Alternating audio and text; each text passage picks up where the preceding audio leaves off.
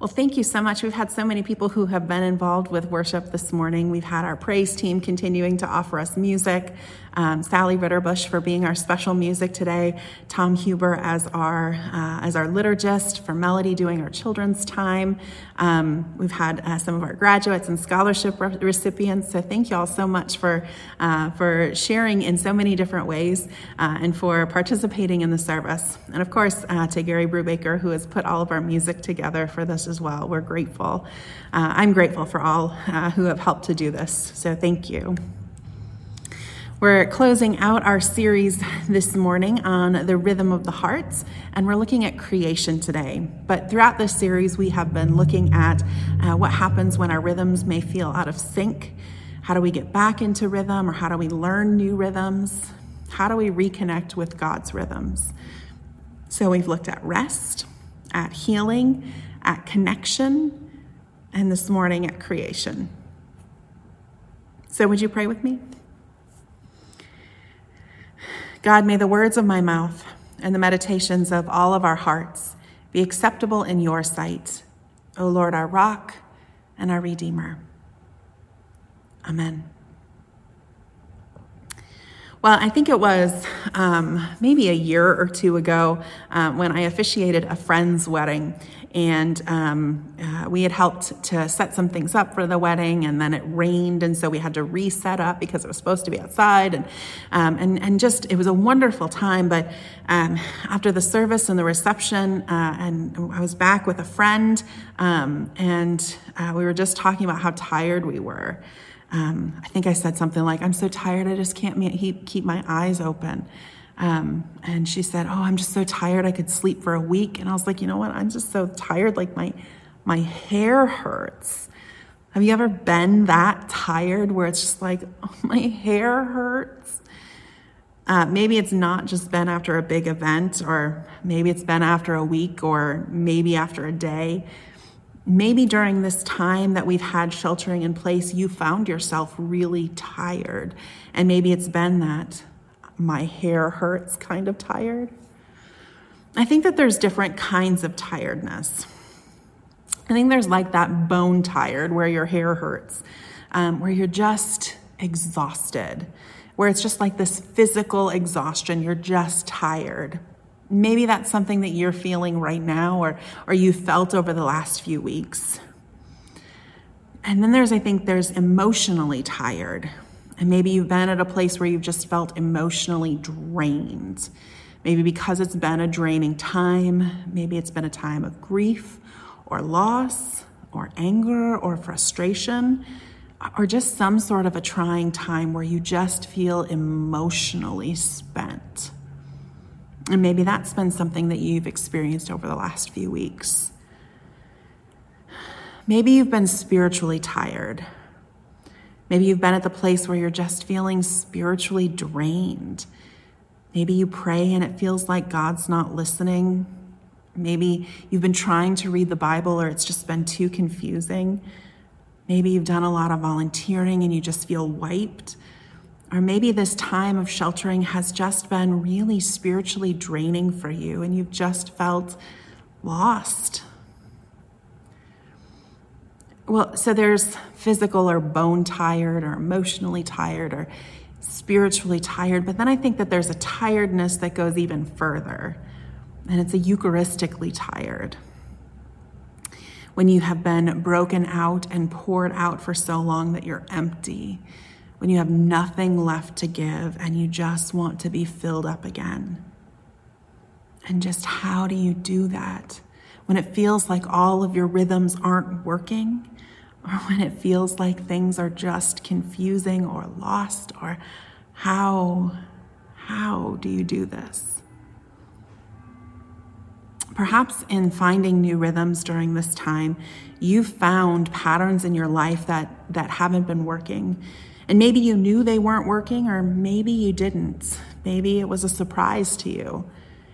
I've been talking to a few friends about how they have found themselves and, and what they've done over these past few weeks. Um, and I talked to a friend who said that his office is staying closed for a few more months, um, but he's discovered that he works probably better from home and he's been able to be home to cook dinner with his kids, and he started to become involved in his community. And he didn't know that his commute, which seemed like it wasn't that long, he didn't know that his commute wasn't good for him and his family. But now he knows. And once you know, you can't unknow. Another friend of mine, we were talking about school, and maybe you have a lot of feelings about school. Um, but she found that when she was doing school at home with her kids, she wasn't equipped to help her child. And it was a battle daily.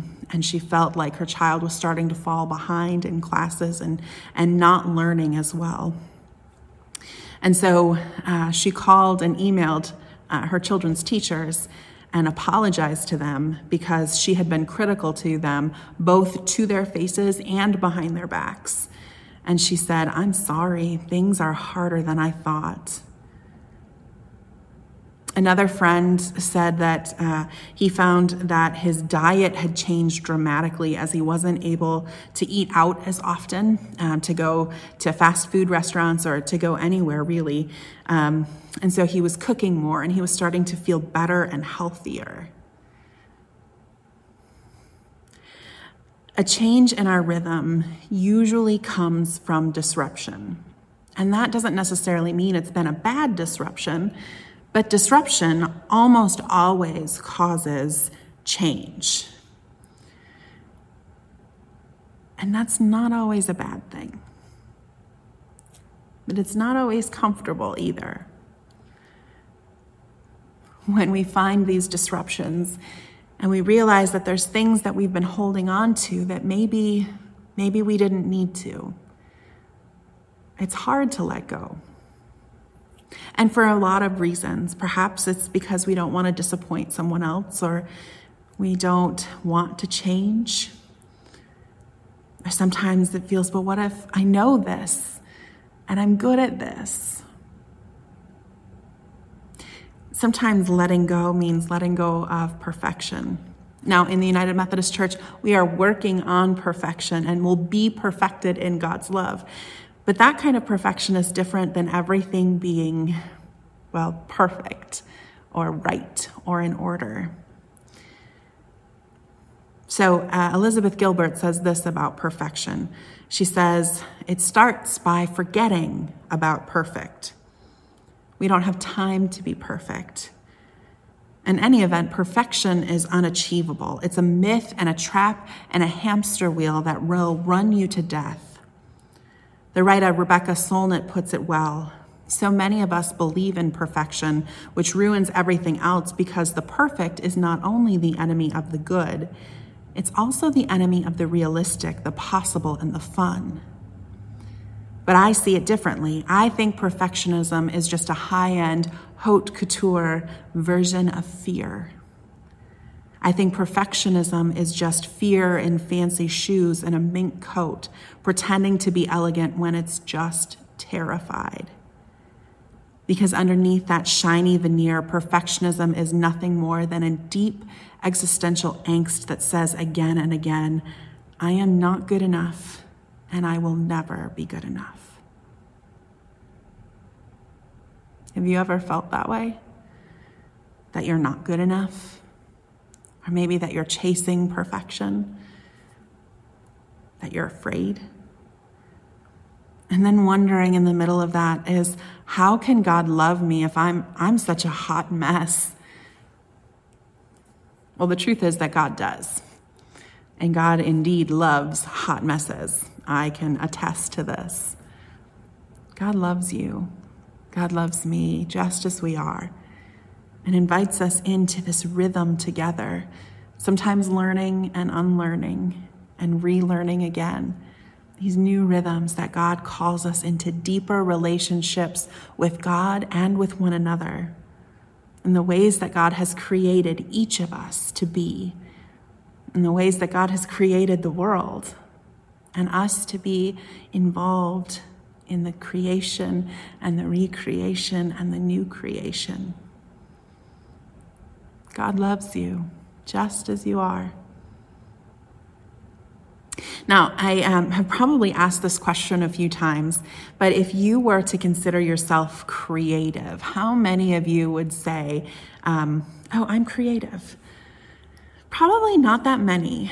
Um, I mean, I think that there's quite a few of us that think about the arts that we're involved in. Maybe, um, maybe for some who are bakers or are like our nitwits, um, our crocheters. Um, maybe there are some people who make beautiful things out of their hands or with their hands. And there are some people who make beautiful things out of words, um, who have beautiful gifts of music, um, who are great poets. We have some incredibly talented people in our congregation, of course. Um, and maybe you already consider yourself creative. But there's quite a few people who aren't. There's something that happens to kids. When you ask a kindergartner if they're a good artist, they're probably going to tell you yes.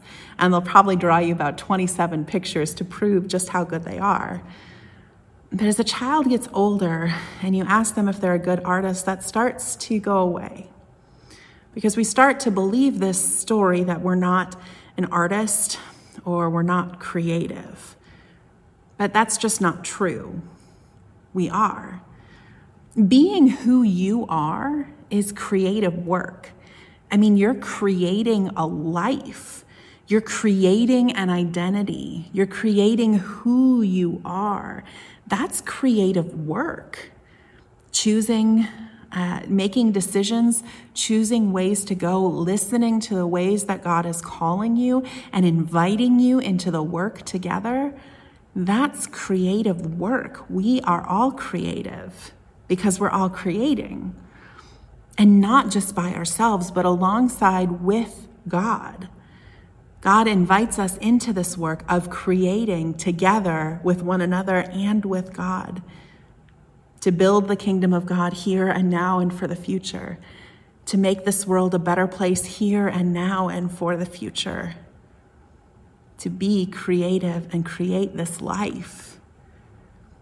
And in this life that we create, in the ways that we are, and especially uh, in talking about rhythms that we might create or recreate or learn or relearn, within those are always boundaries. And boundaries are a good thing. Uh, we like boundaries most of the time. I mean, especially if we create them for ourselves. Because you can't give all of yourself all of the time. It's okay for you to say that a particular relationship isn't healthy and you need to be done with it. It's okay to tell someone, I forgive you, but I just don't know if I can be your friend. It's okay to say that something isn't working and I need to change. Boundaries are a good thing. And sometimes in creating boundaries, it means that something has changed.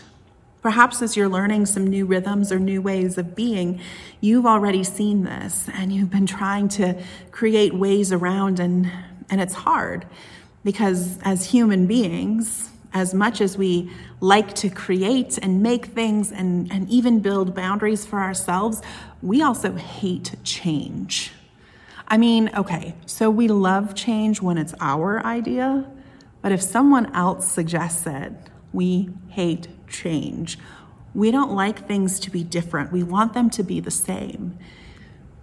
But unfortunately, life is about change. There's always something changing. And especially right now, we're in a lot of unknown of what, what does life look like in a COVID era and there's things that are questions and we're just not sure. And and there's lots of change that's been happening and will continue to happen. And so with this change sometimes means that new boundaries have to be placed. Boundaries may mean that relationships might need to change and it may be hard. We often try to make things go back to where they're comfortable not with change and so sometimes our boundaries aren't always respected. Um, a few years ago, I decided that um, a part of my self care was that um, I needed to not answer my phone on Fridays. And I told this to a friend of mine, um, and I, I talked about my plan, and she was very encouraging. She was like, Yes, you spend way too much time responding to other people. You need this, you need this break. This is important. I'm so proud of you. This is wonderful. Um, and so I felt really good about this decision. And then the first Friday came that it was no phone Friday. Um, and my phone rang 35 times. And I looked down every time, and every time it was my friend's phone number. And I thought, oh my gosh, what's going on? And I was like, no, no phone Friday, no phone Friday. And so uh, it didn't take too long before she was at my house and she was banging on the door. And she said, What's going on? What's wrong? What's wrong? Why aren't you responding?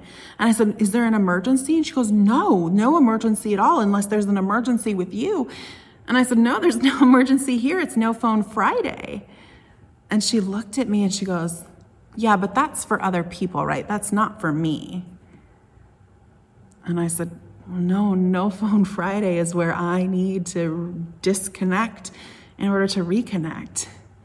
And she laughed. She's like, Yeah, but that's that's not for me, right? And I said, Well, yeah, it's for everybody. And she left and didn't talk to me for two weeks. And it was hard to hold those boundaries. But sometimes we need to hold fast to those when it's something that we know is healthy for ourselves. Boundaries are hard, especially if you're learning new rhythms that are healthier for you. It may be hard for people around you to learn them and even to follow them, but hold fast. As you're learning new rhythms and new ways of being, you have to hold fast to those boundaries and to what, what God has whispered to you. God has shared with you to say, This is who I've called you to be and to do. And learning those new rhythms means that first we need to rest, to work through that bone tired or that emotionally tired or even that spiritually tired, to rest and to be grounded in the one who created you, to that still small voice of God that claims you and loves you.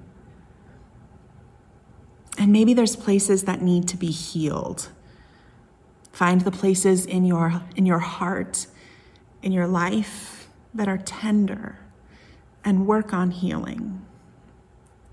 And trust that in the middle of all of that, God will continue to hold and love you.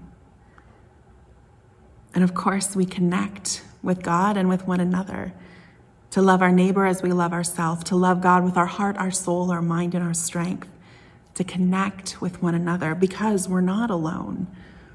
God is with us and we're with each other. We belong to each other. And then we create. And in this creation, maybe it's enjoying and delighting in God's creation of going to parks or on walks or seeing water or seeing animals or people are God's creation too. And remember that you, you are God's creation. You're God's beloved too.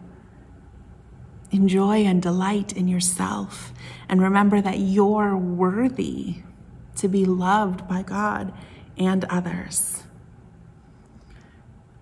Our scripture comes from Ephesians.